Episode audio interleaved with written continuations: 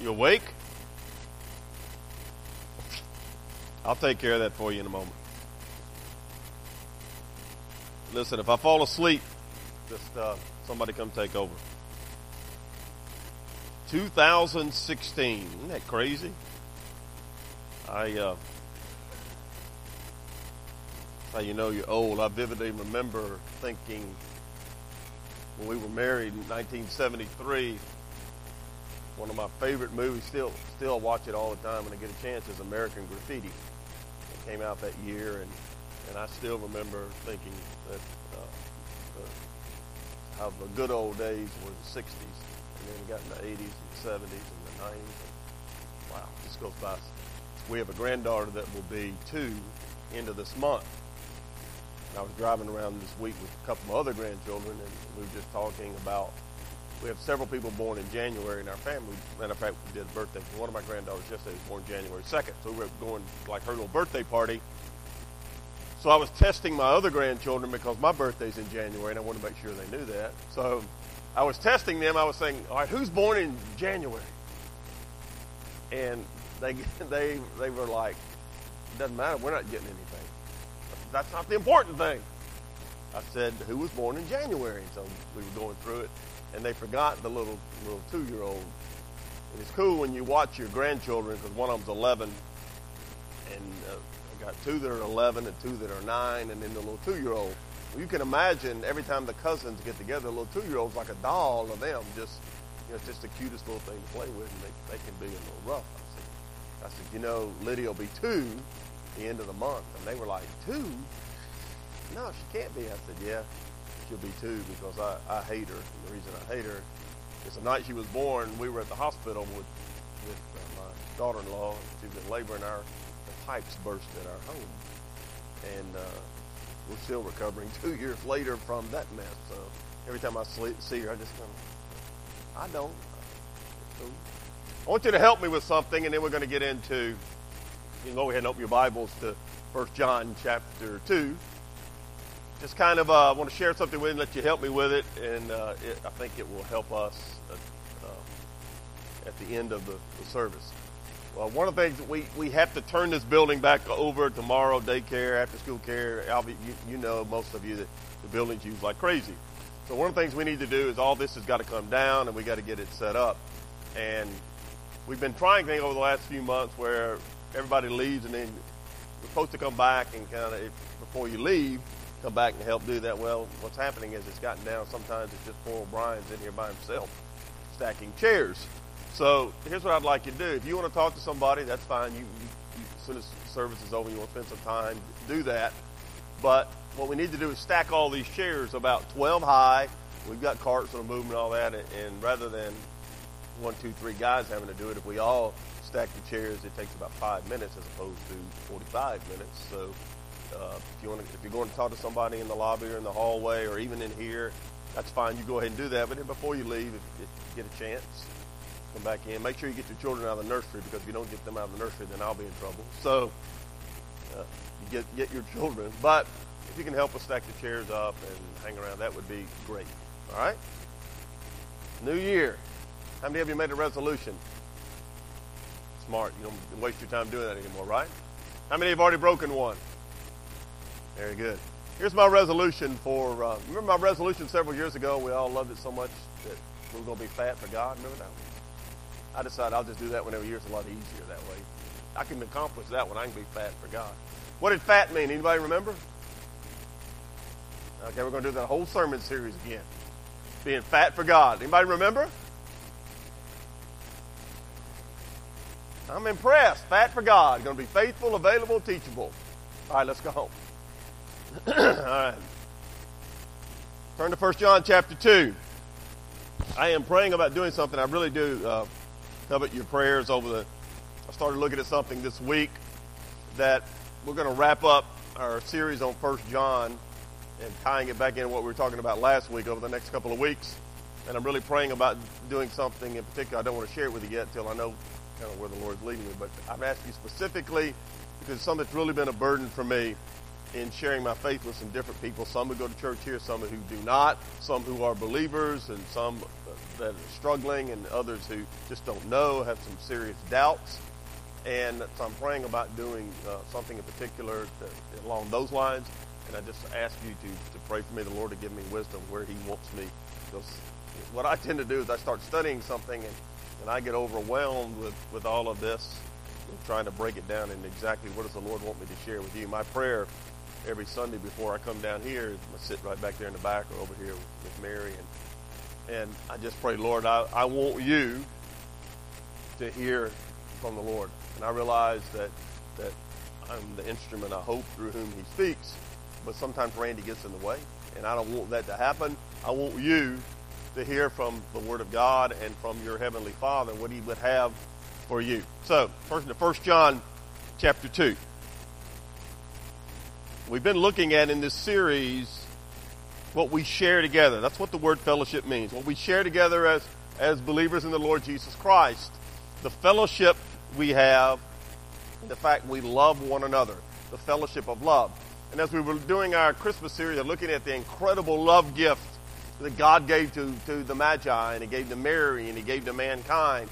And one of the reasons I did what I did last week was to transition back into wrapping up First John talking about the idea, and it's really prevalent, becoming more and more so, supposedly in the arena of the church in America. I'm not so much sure that it's the churches as opposed to people who are pretending to be the church.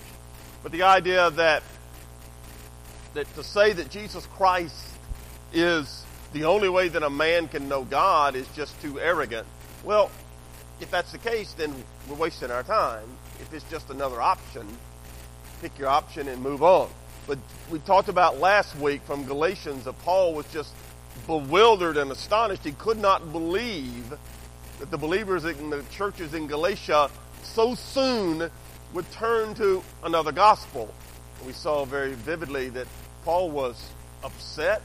he loved these people and he was hurting for them that they were turning away from the good news of Jesus Christ to, quote, another gospel, which was, quote, different gospel, which was, quote, not a gospel. And Paul's whole point was there is only one way.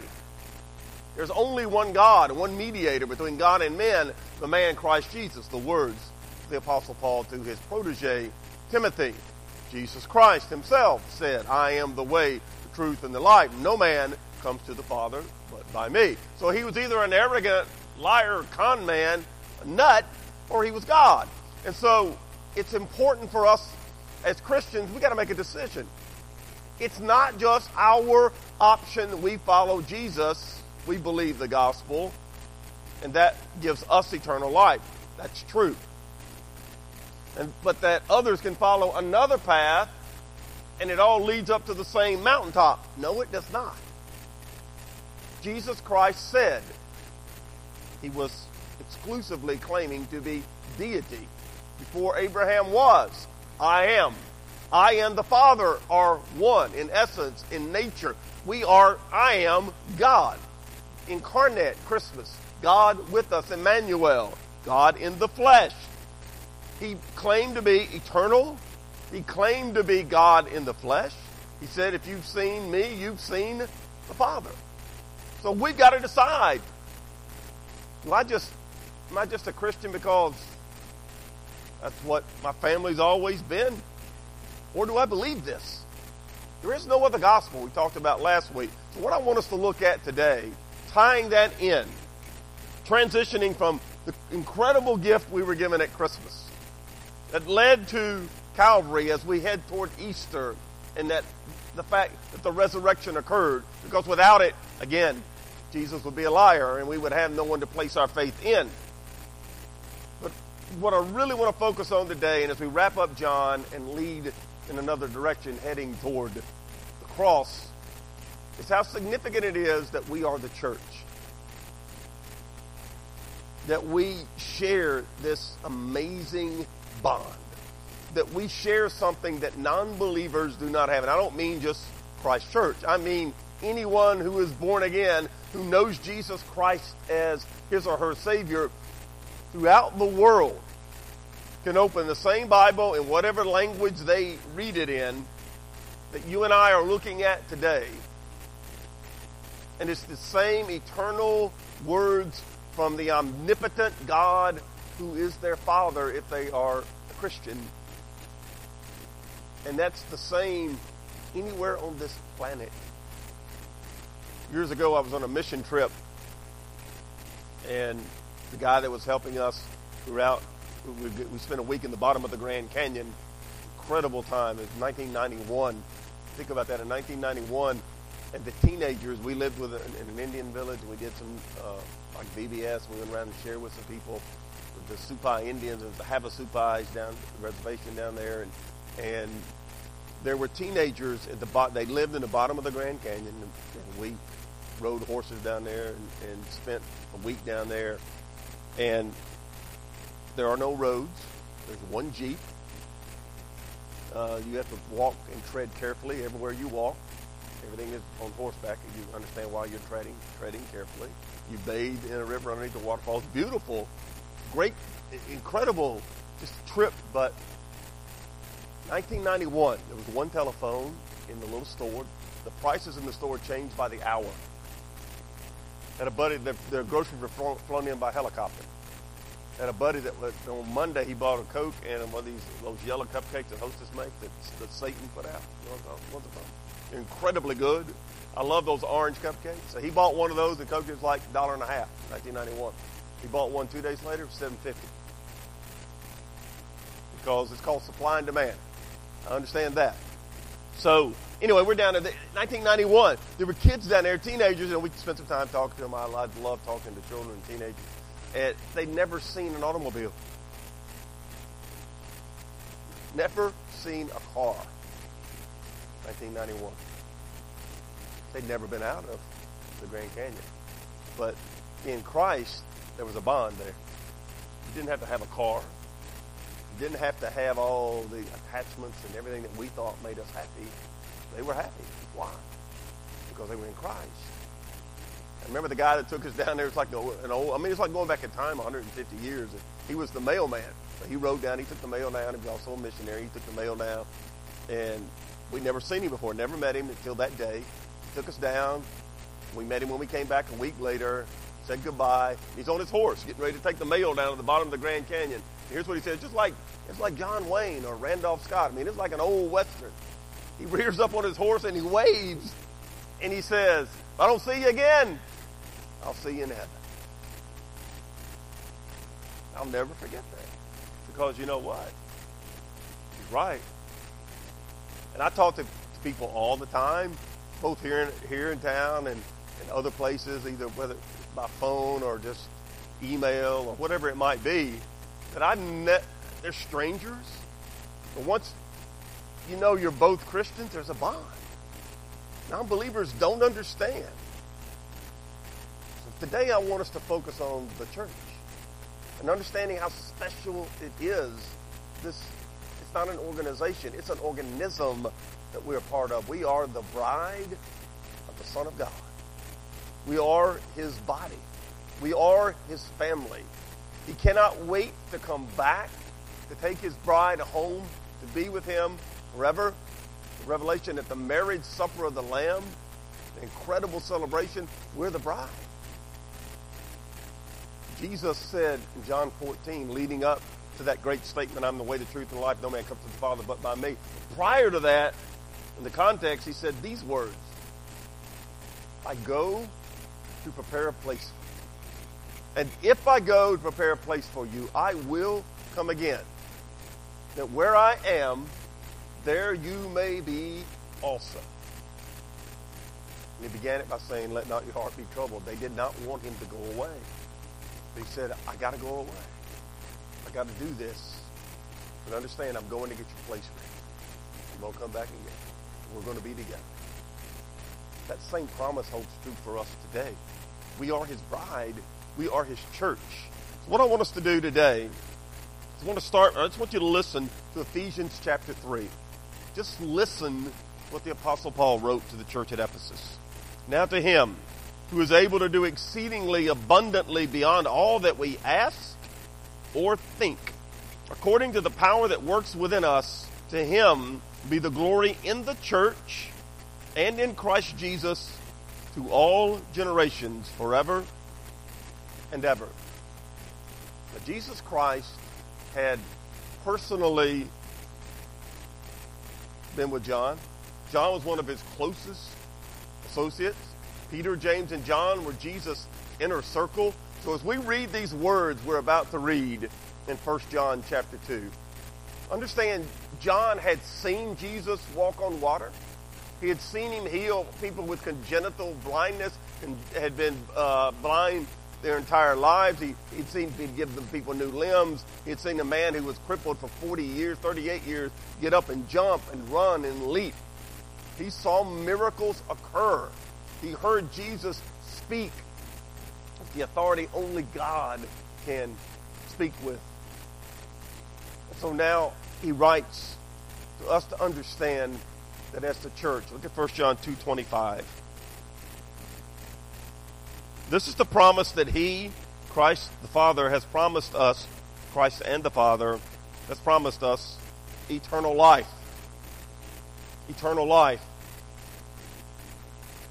Jesus said, I'm going away, I'm going to get your place ready. Your dwelling, this mansion, your dwelling place, I'm going to get it ready. I'm going to come back. It's yours. I'm telling you it's yours. When you read about eternal life in the New Testament, it's incredible how the verbs are structured in Greek because they use past tense verbs for future tense events. Here's why. It's already accomplished in the mind of God. It's a done deal. I am his child. I am saved. I am being saved. I will be saved. I am his. Eternal life is already my possession. Past tense verb, it's mine. I have it. I have had it.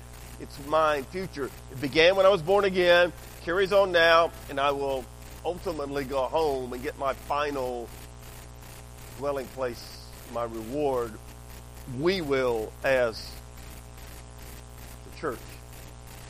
So, if we're thinking about loving the church that we share, that bond, the first thing I want you to focus on is we need to be sensitive to the Holy Spirit.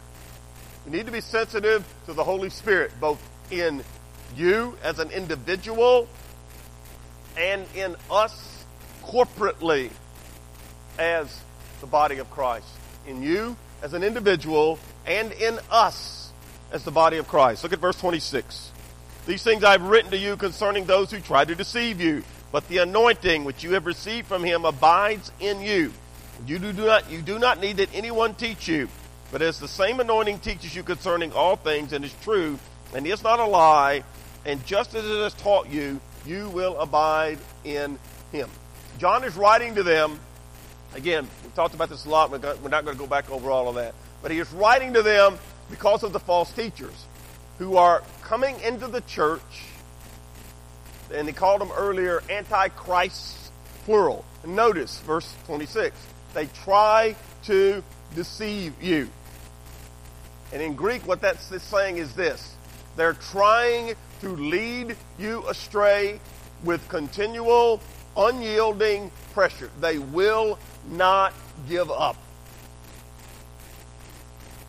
They're like a cancer we saw earlier.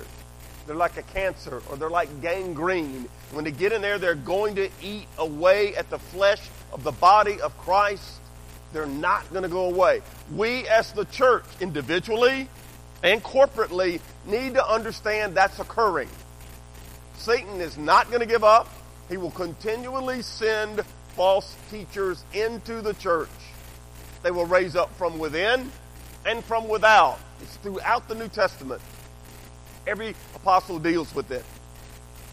That they're going to be there. And their job is to eat away at the flesh of the body of Christ. You've got to be aware. You've got to be sensitive. Understand that it's going to be occurring. And here's how it works. They'll start teaching something that sounds good. Satan did it in the Garden of Eden. And then they toss this up. What about this? What did God really mean? And then you begin to drift a little bit. So you start seeking some new experience or some new doctrine that this guy might be talking about that really sounds good. And ultimately you end up questioning what you know to be true from the Word of God. And you find that you have gone from just thinking, questioning, questioning the very God you say that you follow. Now, understand this. It's real important. I really think it's where God is leading me in a, in a few weeks. There's nothing wrong with asking questions. You need to ask questions. You need to seek truth. You need to encourage your children to ask hard questions. You need to encourage your children to seek truth. You've heard me mention this before, and it's an absolute fact. One of the things that that just disturbs me so much about the church in America. Why is it that the millennials, and that's not just kids from 18 to 30, but into their 30s and, and even into their 40s, kind of, why is it so many between 18 and 30 in particular check out? They want nothing to do with the church. They want nothing to do with what they've, they've been involved in their whole lives. Is it just that I want to sow my wild oats for a while? Some of it is that.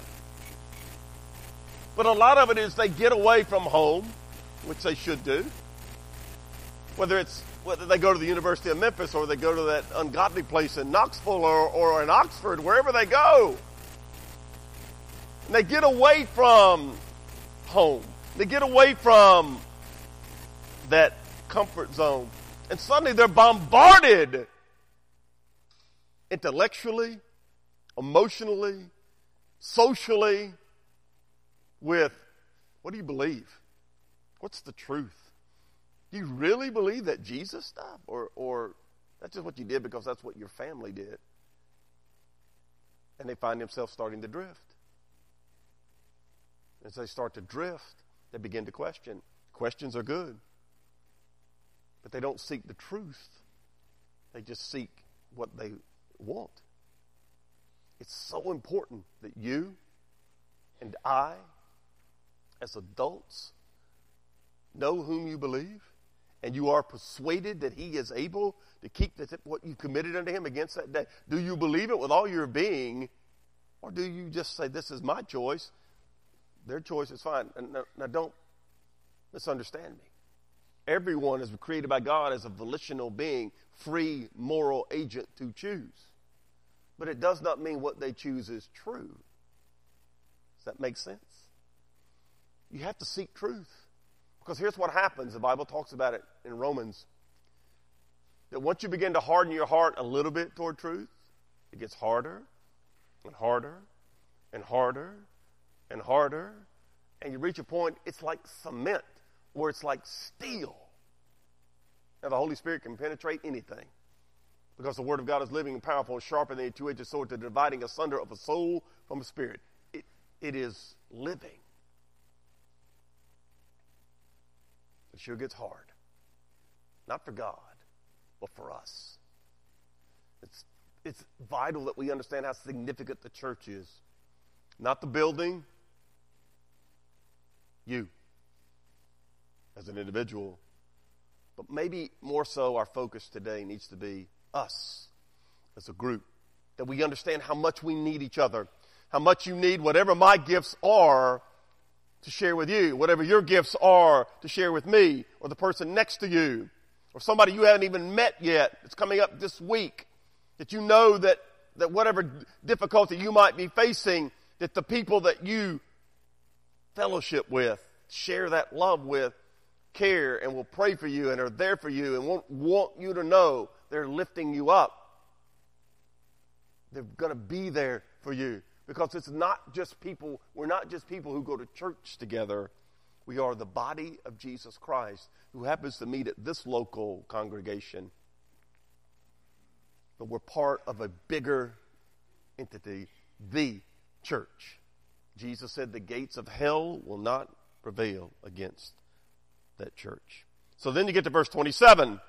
What's the solution to this? The anointing which you have received from him abides in you. You do not need that anyone teach you, but as the same anointing teaches you concerning all things, it's true, it's not a lie, it's taught you, you will abide in him. Understand, we have the Holy Spirit, every believer has it, we have it corporately. The God, the third person of the Trinity, Jesus said, I'm going away. I'm going to send you another helper just like me, who will be with you like I, Jesus, have been, but he'll also be in you. And he will teach you truth. He will bring to your mind all that I've taught you. He will lead you to truth, and he will always have his focus on Jesus Christ. So you need to understand you have that anointing. You have the witness of the Holy Spirit in you. That's what it says. The word anointing in Greek means a confirming witness in you. It's not the impartation of the knowledge. You can't just sit over in the corner and put your hands out like this and expect God to tell you something. You go to the Word of God. You use people like me and others who God may have given that gift to, to teach truth. You learn truth. You get the knowledge imparted to you, and then you have the teacher who wrote it, the Holy Spirit in you, to solidify and cement that that's the truth. That's what you follow is truth. Why? Because truth does what?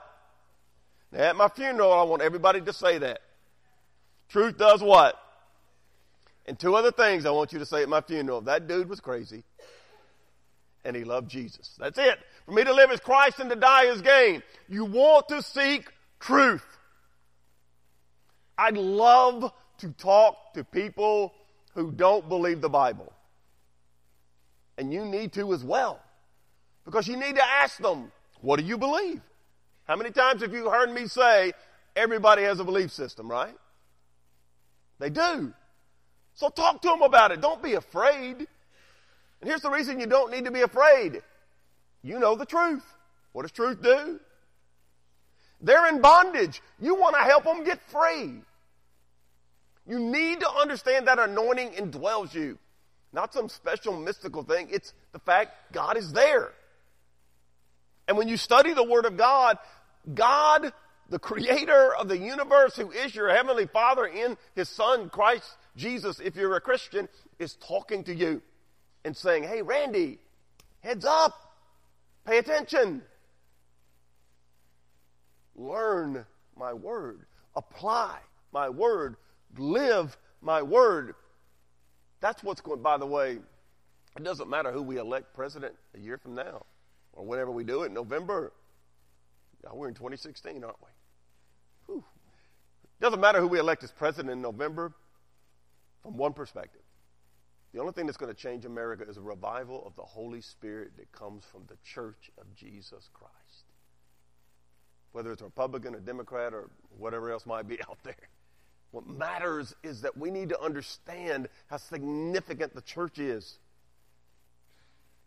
You read the book of Acts, you study history. If you don't believe the Bible, flush it and study history.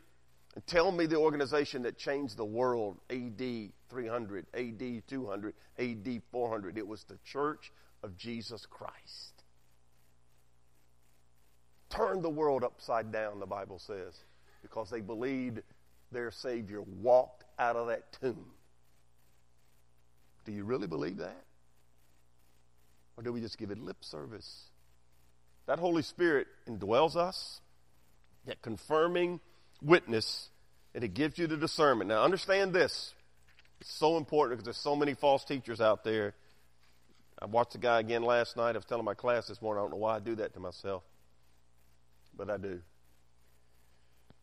The Holy Spirit, that confirming witness that's in you, that's in us, will never confirm in your heart, your mind, your being, your soul, anything that contradicts the Word of God. Did you hear what I just said? He will never confirm in you, give you, tell you this is true, anything that contradicts the Word of God. So to say, God has given me this word and this is what you should do, and then it contradicts the Bible, you did not get that from God. God's not an, the author of confusion. God's not going to tell you one thing in the Bible, turn around and tell you something else in your heart. For example, I've had a number of people over the years, male and female, tell me, they claimed to be Christians, they were in church. I, I, I don't know whether they were or not. But have said to me, looked me in the eye and said, I want, I'm going to get a divorce because I'm not happy and God has told me it's okay. No, he didn't. T- God didn't tell you that. That's just one example. And I'm not, every, everybody has their struggles. Everybody has their sins they struggle. That's fine. Struggling with sin, something we all do. But understand the confirming witness of the Holy Spirit will always bring you to the Word of God. Look at verse 27 again, the end of it. Just as it's taught you, you will abide in Him. That phrase, abide in Him, I love that phrase in Greek.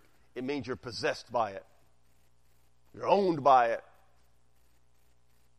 In your prayer life, We're talking about, this is my class this morning, talking about prayer. Why is the bottom line to all prayer? You want to hallow the name of God and you want to be in the center of God's will? Because God is holy. God's will is perfect. Randy's will is not. Randy makes mistakes. Randy asks for the wrong thing. Randy sometimes has selfish motives. Randy's not perfect, but my Father is. My God is. That's why prayer is not about me changing God, despite what so many people preach. It's not about me changing God and getting Him to do what I want Him to do. Prayer is aligning Randy's will with the will of God and then Randy doing it. It's, it's simple. We make it hard. It's so vital we understand who the church is. So, secondly, we, as the church, as his body, verse 28, we need to seek intimacy with each other as the children of God. Intimacy as the children of God. Verse 28, now little children abide in him, be possessed by him, that when he appears, we may have confidence and not be ashamed before him at his coming. If you know that he is righteous, Jesus, you know that everyone who practices righteousness is born of him. What you see in here in verse 28 and 29 is a bridge in the book of First John. He's been talking about this fellowship, what we share in common. Now is a bridge where he's transitioning into talking about we are a family. The sonship, from fellowship to sonship. So he says, little children. I love that phrase. It's John's favorite phrase to describe Christians. Paul's favorite phrase is in Christ. John's is little children, family terms. So John says, little children, beloved is another term he uses a lot. Born of him, children of God, family relationships. He says, seek intimacy as God's children. Number one, abiding. Look at verse 28. Abiding. Little children, abide in him, that when he appears, we may have confidence and not be ashamed. Abiding means constantly possessed by the intimacy with God your Father and with each other as brothers and sisters. And we joked about it several weeks ago, and I had someone come up to me and uh, started calling me their crazy Uncle Randy. And we all have that guy in our, in our family that's that crazy Uncle Randy that you just kind of put up with at the holidays and at other times because he's your crazy Uncle Randy. But you know what? If you're a child of God, if you're born again, I'm a child of God, I'm born again, I'm your crazy brother Randy, whether you like it or not. We're the, we're the family of God. They're not, we're not going to agree on every little thing, but we're going to focus on the person of Christ, the inerrancy of Scripture, the Word of God, and our role in changing society as the institution that God has chosen to reveal Himself through. We are His church. We need to have intimacy with each other with our Father, the Holy Spirit that abides in us. Here's why, verse, the end of verse 28. I love this picture.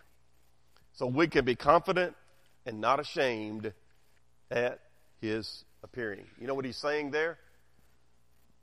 Jesus is coming back. That's what it means by his appearing.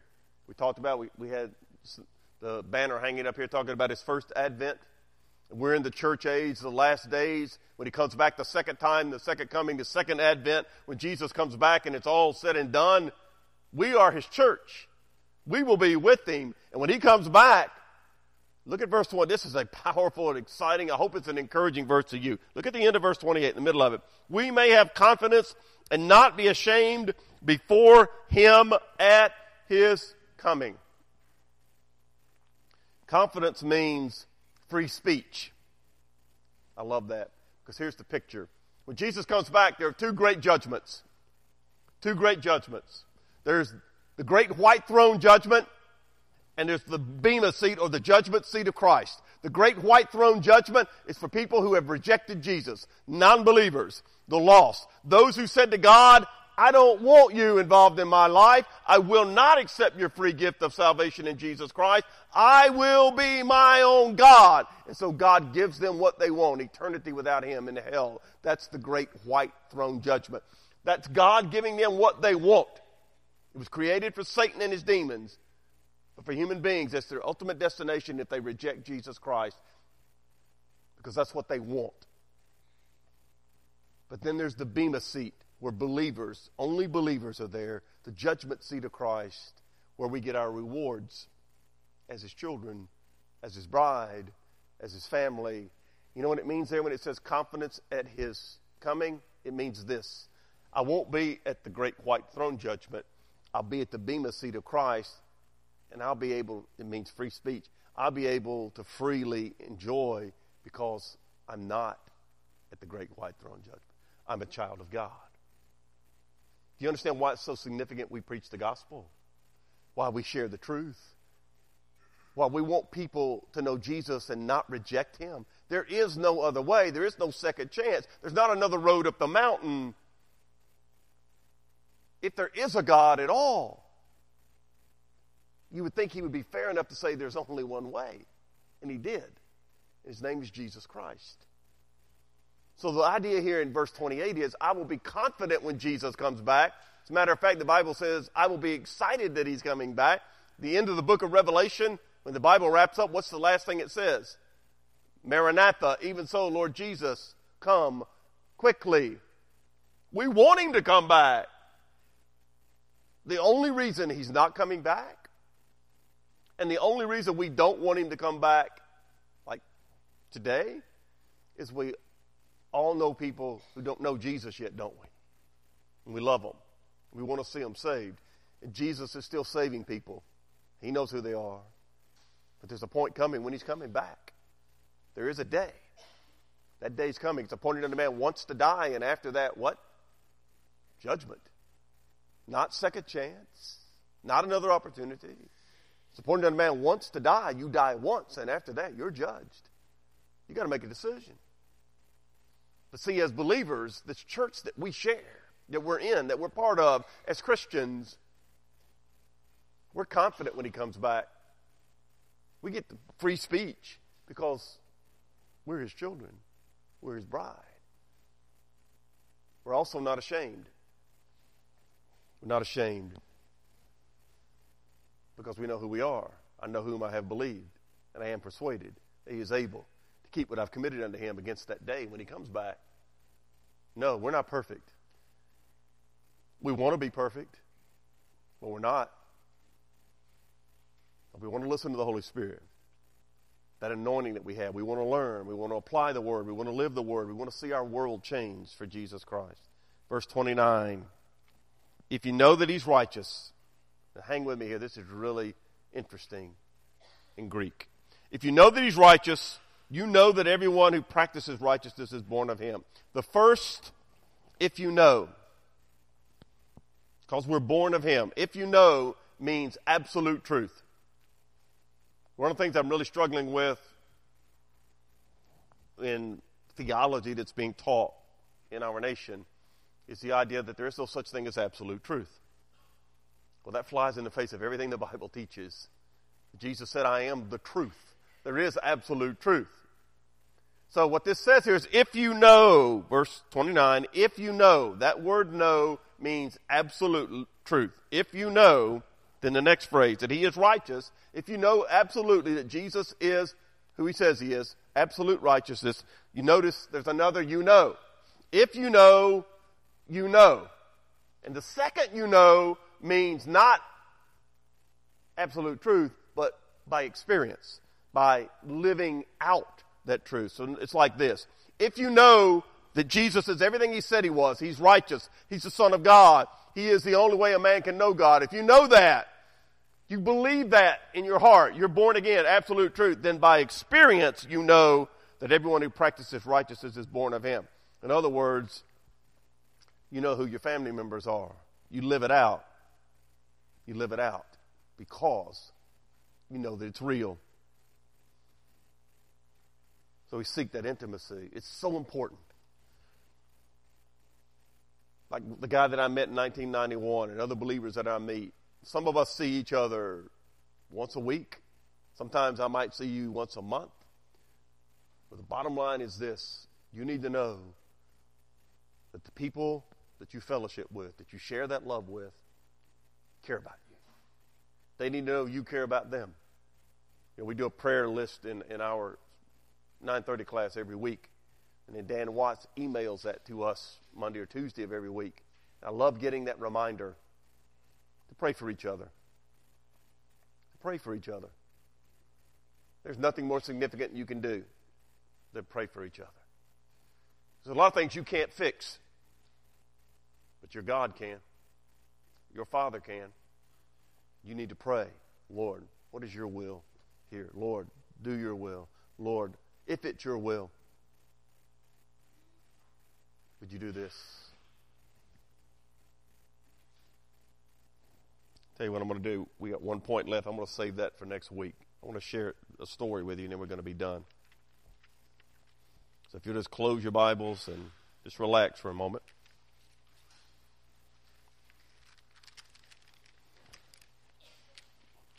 Why is this important? Why is this significant? There are a lot of different things that we could share, we could talk about. I just want to share one true story with you. Many of you know who Corrie ten Boom is. If you haven't read her book, The Hiding Place, you need to read it. It's been around for a long time. It's a German concentration camp, an incredible testimony of two women, her and her sister Beth. Amazing what they did in a German concentration camp with, for the gospel. Two women. Amazing. She wrote a book called Reflections of God, and in it she's telling a story. Here's the story. In Africa, a man came to a meeting with bandaged hands. And I asked him how he had been injured. And he said, My neighbor's straw roof was on fire. I helped him to put it out, and that's how my hands were burned. Later, Corrie says, I heard the whole story. The neighbor hated him and had set his roof on fire while his wife and children were asleep in the hut. Well, the neighbor set the other guy's house on fire. They were in great danger. Fortunately, he was able to put out the fire in his house on time. But sparks flew from the roof of his house back to the man who had set the house on fire, and his house started to burn. First, the man that she's talking about with the bandage hands was a Christian. He had no hate in his heart. There was love for his enemy, and he did everything he could to put out the fire in his neighbor's house. The neighbor set his house on fire. It blew it back. His house was on fire. And what did the Christian do? He went over and got his own hands injured, putting out the fire of his enemy. Now, what did his enemy have to think about that guy? Even if he didn't change his mind about him, what did he have to think? That guy sure lives out what he believes. I may not agree with it, but who else would do that for me? I tried to burn his house down, and he came over and got himself hurt trying to save my house. You see, Christians are different.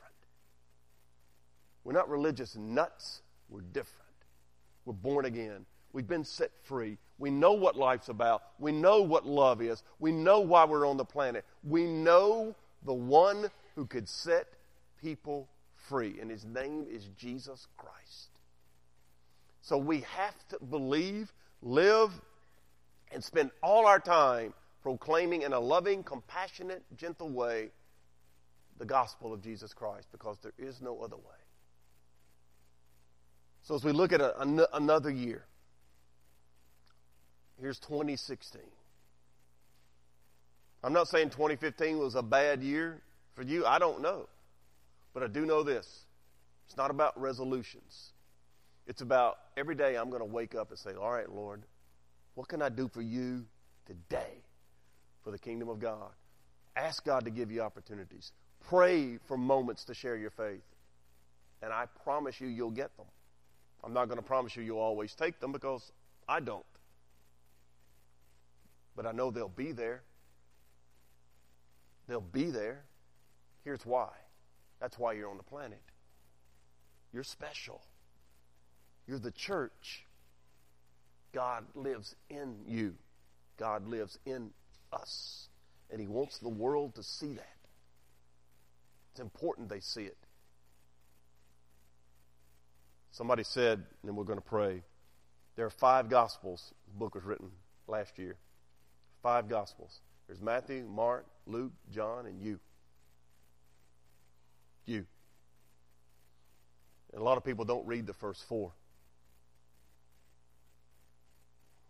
That neighbor read the fifth one, didn't he? Whether you wanted to read it or not. Would you bow your heads, please? Father, we pause before you again as God.